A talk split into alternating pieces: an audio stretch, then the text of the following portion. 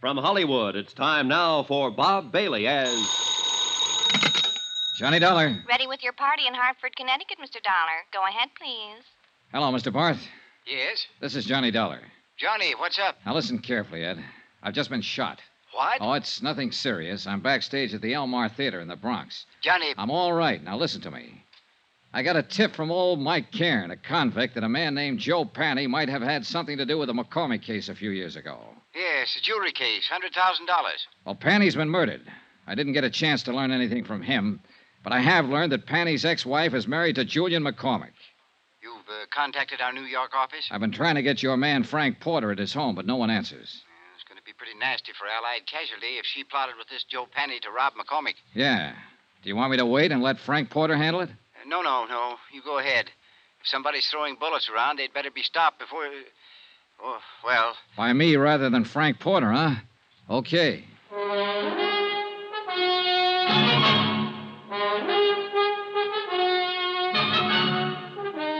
Tonight and every weekday night, Bob Bailey in the transcribed adventures of the man with the action packed expense account, America's fabulous freelance insurance investigator. Yours truly, Johnny Dollar.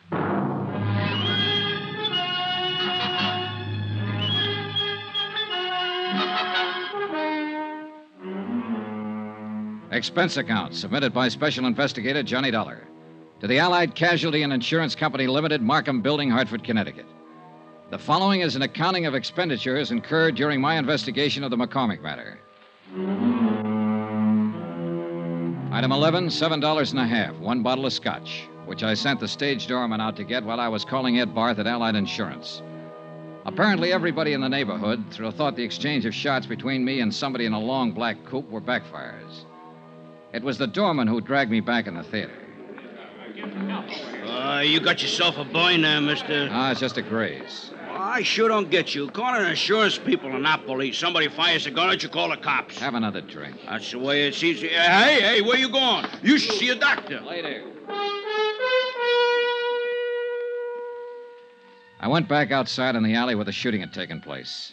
Ten minutes of looking around, and I dug a pair of 38 slugs out of a telephone post.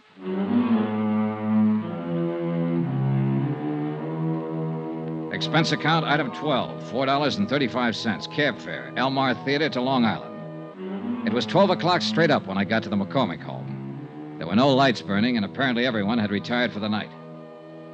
I checked the garage first a 55 Cadillac convertible and a four year old Jag. No warm motors, no black coupes. I went to the house.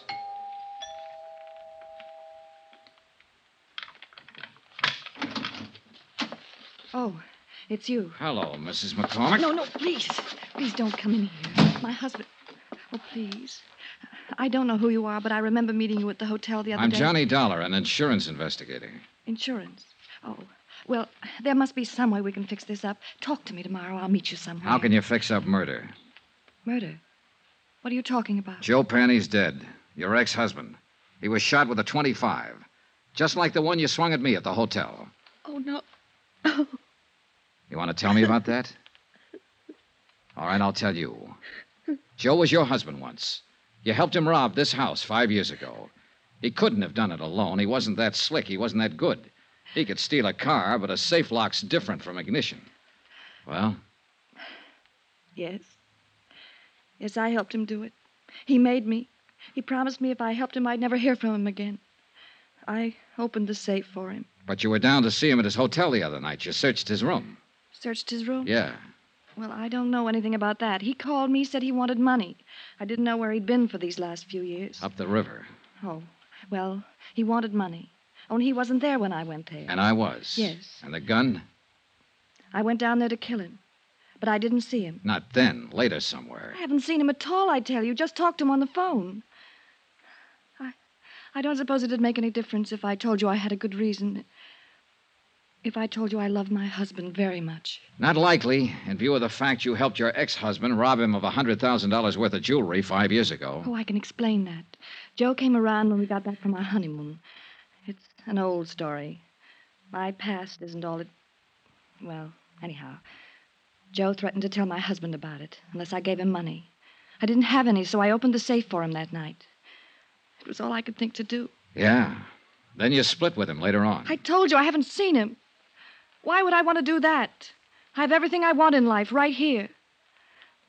Mostly my husband. Well, it's still a police matter, Mrs. McCormick. I spent a long time looking for you. Maybe you better get your coat. Iris, oh. you'll remain exactly where you are. Julian, And so will you, Mr. Dollar. Julian, you heard what I said. Don't worry about it, my dear. Mr. Dollar, I'm a gentleman. But this is a gun. I noticed. A 38. I got a couple of slugs in my pocket that came from it. Stand over there. Now, this is pretty silly. You can put that thing away and we can settle this my the only way it wife can be settled. has told you the absolute truth, Mr. Dollar. She's innocent of any wrongdoing, so far as I'm concerned. Is that clear? It's pretty glib, McCormick. She's accessory to a $100,000 heist and she hasn't done anything wrong. If she wanted to give them away To an ex husband. to anybody, that was her affair. I would not press charges. Well, that takes care of you. How are you going to square it with Allied casualty in the state of New York?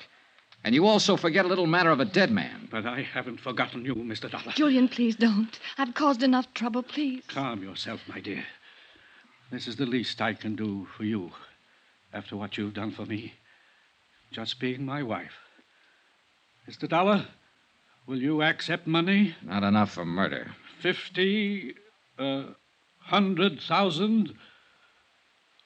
I'd hate to kill you, Mr. Dollar. You tried once tonight. You've referred to that before. But you weren't very good, and now you're even worse. You forgot to take the safety off that gun. Give me that. Safety! Oh, you killed him. You killed him. Ah, he's all right. Get out of the way and let me see that gun.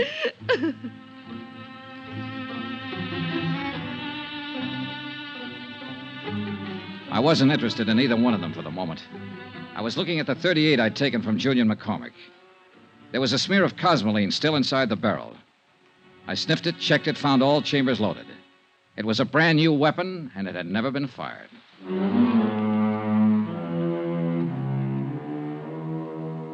Expense account item 13, $5 and a half, cab fare again, this time from Long Island to an apartment in Queens. The man I wanted to see was Allied Casualties man Frank Porter. He lived in a very polite neighborhood.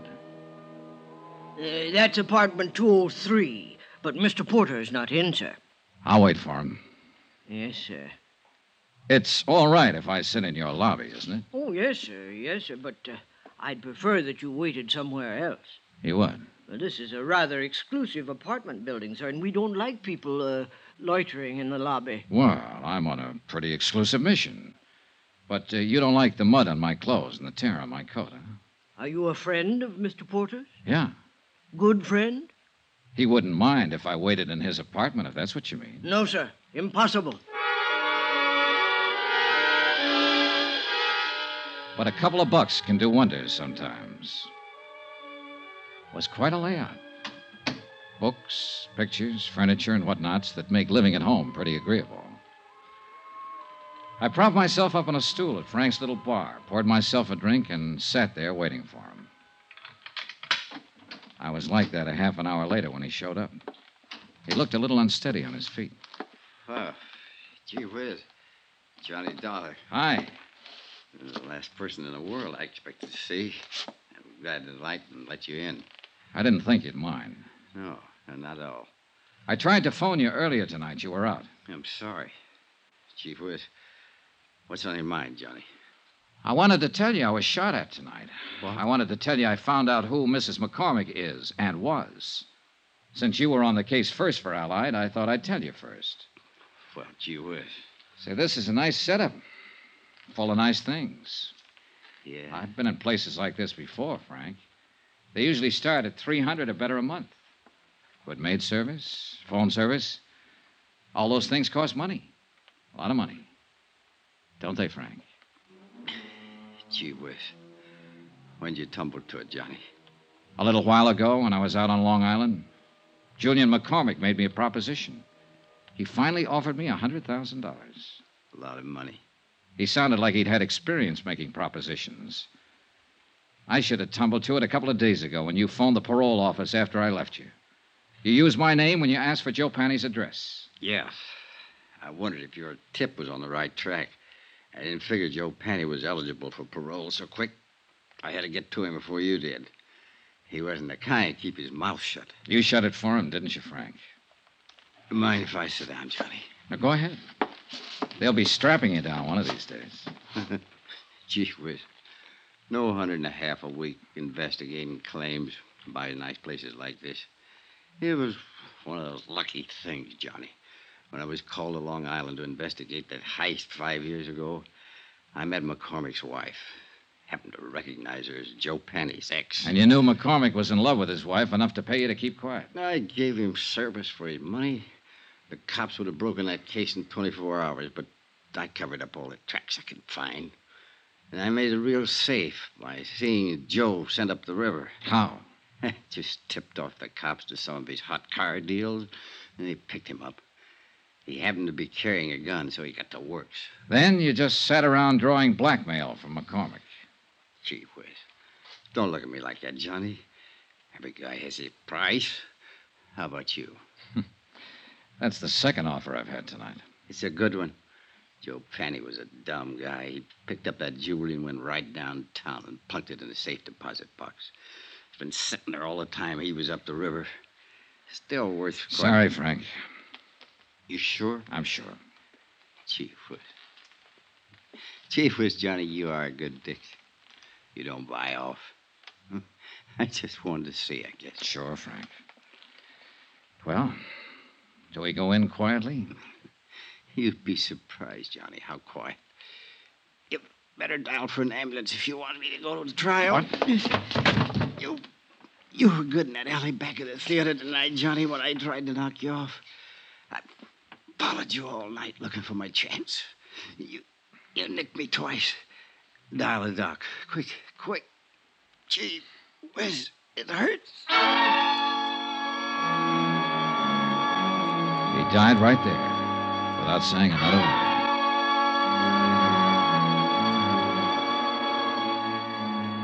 The disposition of the case and what to do about Frank Porter, an insurance adjuster who goes bad, is a matter I don't have to handle. And I'm glad. Expense account item 14, hotel and board in New York City, $79.30. Item 15, $84, legal fees and incidental expenses involved in locating the widow of Mike Cairns, who it seems is still alive somewhere in Iowa and will accept half the reward as promised. Item 16, $14 even, transportation back to Hartford. Expense account total, $265.91. Remarks? Gee whiz. Yours truly, Johnny Dollar.